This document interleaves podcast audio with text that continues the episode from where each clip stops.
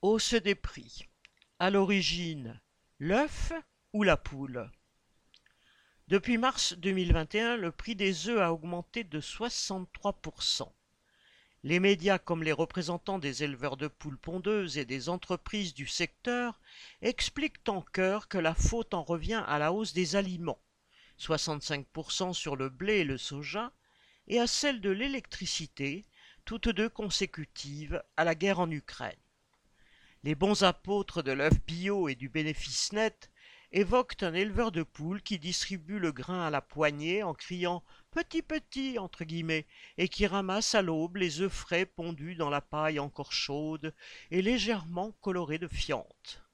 C'est tout ce travail, noble, ancestral et écologique, qui serait ruiné par les manœuvres de Poutine.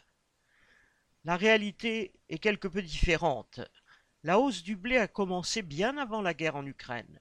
Les organisations professionnelles des producteurs d'œufs la dénonçaient déjà en mars 2021.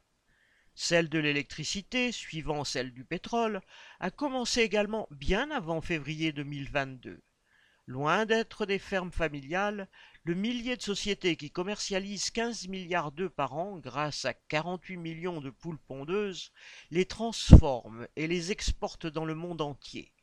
Ces entreprises capitalistes modernes ont des bâtiments aérés, chauffés et nettoyés, des convoyeurs, des machines pour emballer les œufs et d'autres pour les transformer, d'autres encore pour valoriser les déjections. Elles ont aussi des ouvriers pour faire fonctionner tout cela, le moins nombreux possible, et au plus petit salaire, il est vrai. Ce sont cependant de petites entreprises soumises aux pressions de beaucoup plus grosses qu'elles. Le blé et le soja sont commercialisés par une poignée de courtiers spéculateurs.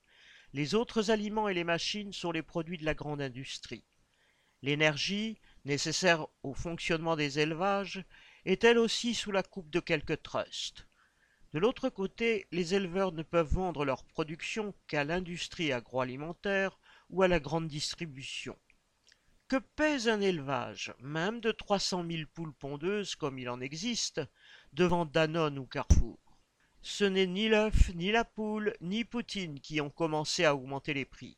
C'est le capital dans son ensemble, à commencer par les plus grandes entreprises et les États les plus puissants, qui a recommencé à utiliser ce moyen pour faire payer sa crise au peuple.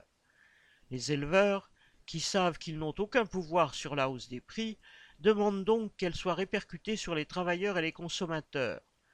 La seule défense des travailleurs sera d'exiger que leur salaire suive, et pas seulement pour éponger le prix des œufs.